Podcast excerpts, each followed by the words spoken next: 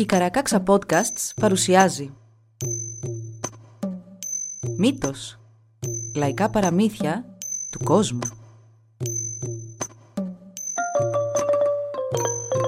Κάποιες ιστορίες μπορεί για κάποιους να περιλαμβάνουν ευαίσθητο υλικό.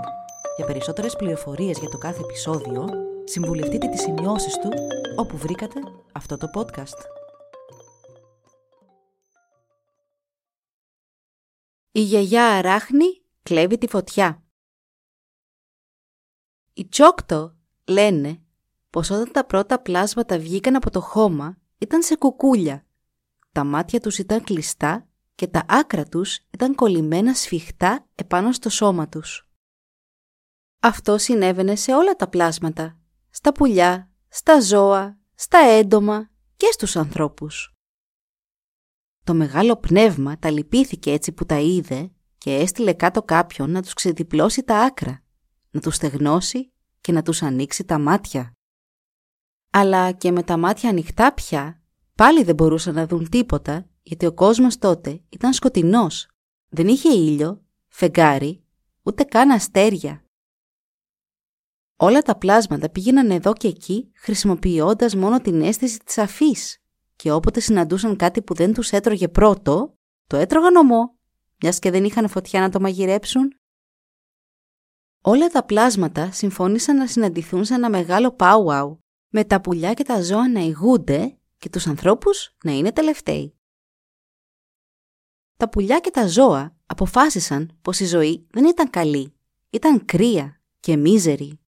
Έπρεπε να βρουν κάποια λύση κάποια φωνή από το σκοτάδι ακούστηκε να λέει «Έμαθα πως αυτοί στην Ανατολή έχουν φωτιά». Σούσουρο εξαπλώθηκε σε όλη τη συγκέντρωση. «Μα τι είναι αυτή η φωτιά» Ακολούθησε μια μακρά συζήτηση και συμφωνήθηκε από όλους πως αν, όπως φημολογούνταν, αυτή η φωτιά ήταν ζεστή και έδινε φως, τότε έπρεπε να την αποκτήσουν και αυτοί. Μια άλλη φωνή είπε αλλά αυτοί στην Ανατολή είναι πολύ τσιγκούνιδες και δεν θα δεχτούν να τη μοιραστούν μαζί μας. Έτσι αποφασίστηκε πως τα πουλιά και τα άλλα ζώα θα έκλεπαν τη φωτιά που τόσο χρειαζόντουσαν. Μα σε ποιον θα έπεφτε αυτή η μεγάλη τιμή; Η γιαγιά Αράχνη αμέσως προσφέρθηκε να το κάνει εκείνη. «Εγώ μπορώ να το κάνω. Αφήστε με να το κάνω εγώ», αλλά την ίδια στιγμή άρχισε να μιλά και το οπόσουμ. Εγώ το οπόσουμ είμαι τρανός αρχηγός ζώων. Εγώ θα πάω στην Ανατολή και μιας και είμαι δεινός κυνηγός, θα πάρω εγώ τη φωτιά και θα την κρύψω στη φουντοτή ουρά μου.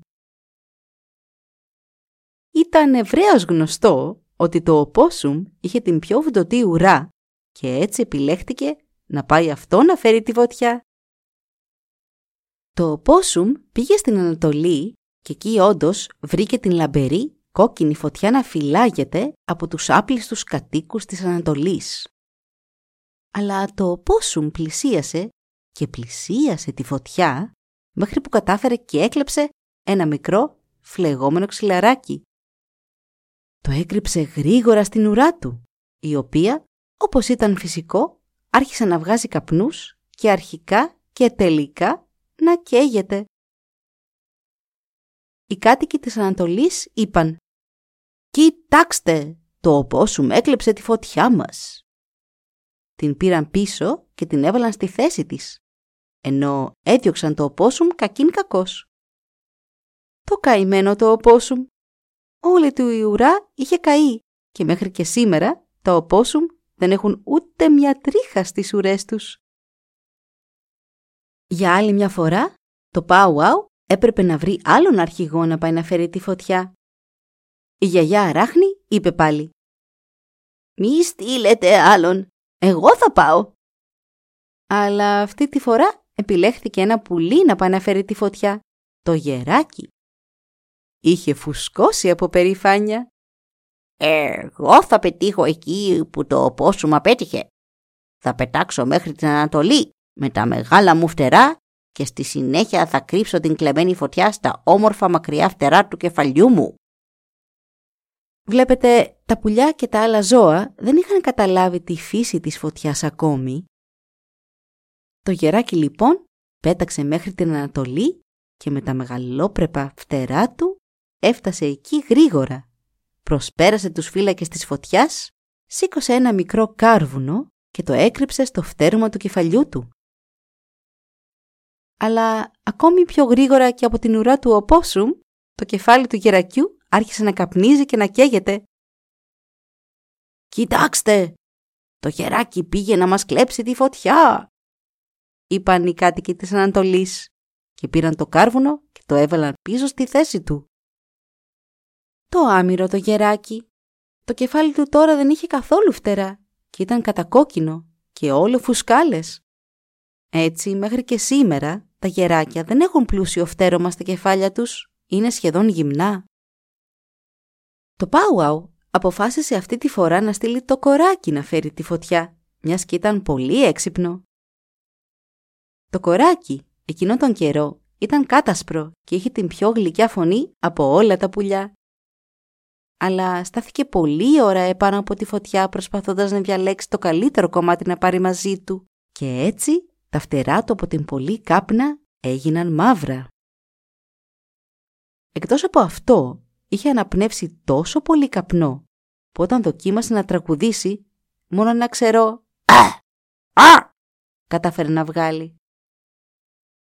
Το Συμβούλιο είπε «Το πόσουμ απέτυχε.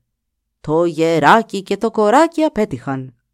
Ποιον θα στείλουμε» Η γιαγιά Αράχνη φώναξε τότε με όλη της τη δύναμη. «Αφήστε με να δοκιμάσω κι εγώ σας παρακαλώ». Παρόλο που το Συμβούλιο δεν είχε και μεγάλη εμπιστοσύνη στις ικανότητες της γιαγιάς Αράχνης, συμφώνησαν πως είχε έρθει και η σειρά της να δοκιμάσει. Η γιαγιά Αράχνη ήταν τότε όπως είναι και σήμερα, με μικρό σώμα που το στηρίζουν δυο αντιδιαμετρικές σειρές από τέσσερα πόδια. Περπατώντας με αυτά τα καταπληκτικά της πόδια, η γιαγιά Αράχνη πήγε στην όχθη ενός ποταμού όπου και βρήκε λίγο πυλό. Με αυτά τα ευκίνητα πόδια της έφτιαξε ένα τόσο δαδοχείο και ένα καπάκι που άφηνε ένα ακόμη μικρότερο κενό στη μια γωνία του.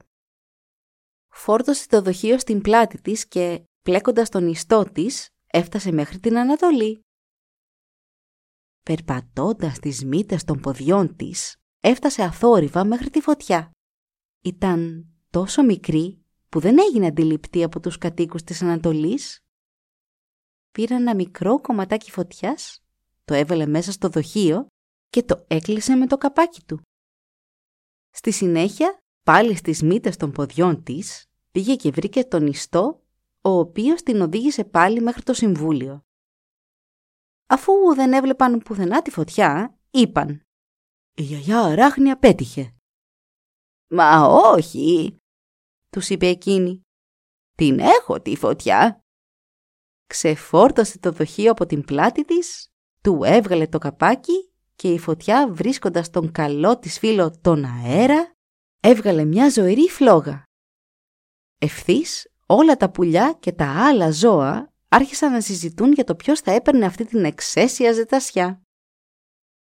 Η αρκούδα είπε «Εγώ θα την πάρω». Αλλά κάηκαν οι πατούσες της και βλέποντας τι είχε πάθει και το οπόσουμ, έγινε κατανοητό ότι η φωτιά δεν ήταν για τα ζώα, ούτε τα πουλιά ήθελαν να την πλησιάσουν. Το γεράκι και το κοράκι ακόμα συνέρχονταν από αυτό που είχαν πάθει. Τα έντομα είπαν ότι η φωτιά ήταν όμορφη, αλλά και αυτά κράτησαν τις αποστάσεις τους από τη φωτιά. Τότε, μια χαμηλή φωνούλα ακούστηκε να λέει «Θα την πάρουμε εμείς, αν η γιαγιά Ράχνη μας βοηθήσει».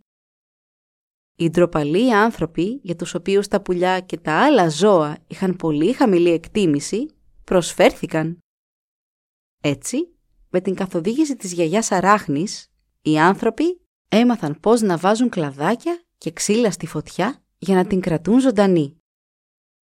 Επίσης, έμαθαν πώς να την ασφαλίζουν, περικυκλώνοντάς την με ένα πέτρινο τείχος για να μην τους ξεφύγει και πληγώσει τους ίδιους και τους καταστρέψει τα σπίτια. Καθώς τους τα μάθαινε όλα αυτά, τους έμαθε επίσης για τον πυλό και τη φωτιά και το ράψιμο και το πλέξιμο, κάτι στο οποίο η γιαγιά Αράχνη ήταν ειδική. Οι Τσόκτο θυμούνται. Έχουν φτιάξει και ένα ειδικό σχέδιο, μια εικόνα της γιαγιάς Αράχνης για να στολίζουν τα σπίτια τους. Με τα προστινά της πόδια στον αέρα, τα πισινά της στη γη και το σύμβολο της φωτιάς στην πλάτη, τα μικρά παιδιά δεν ξεχνούν ποτέ να τιμούν τη γιαγιά Αράχνη, τον πυροκουβαλίτη.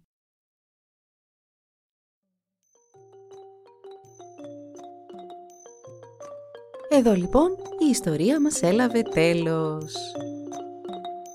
Μπορείτε να μας βρείτε στην ιστοσελίδα www.karakaksa.org για να μας ακολουθήσετε και να μας υποστηρίξετε. Σας ευχαριστούμε που μας παρακολουθήσατε. Γεια σας!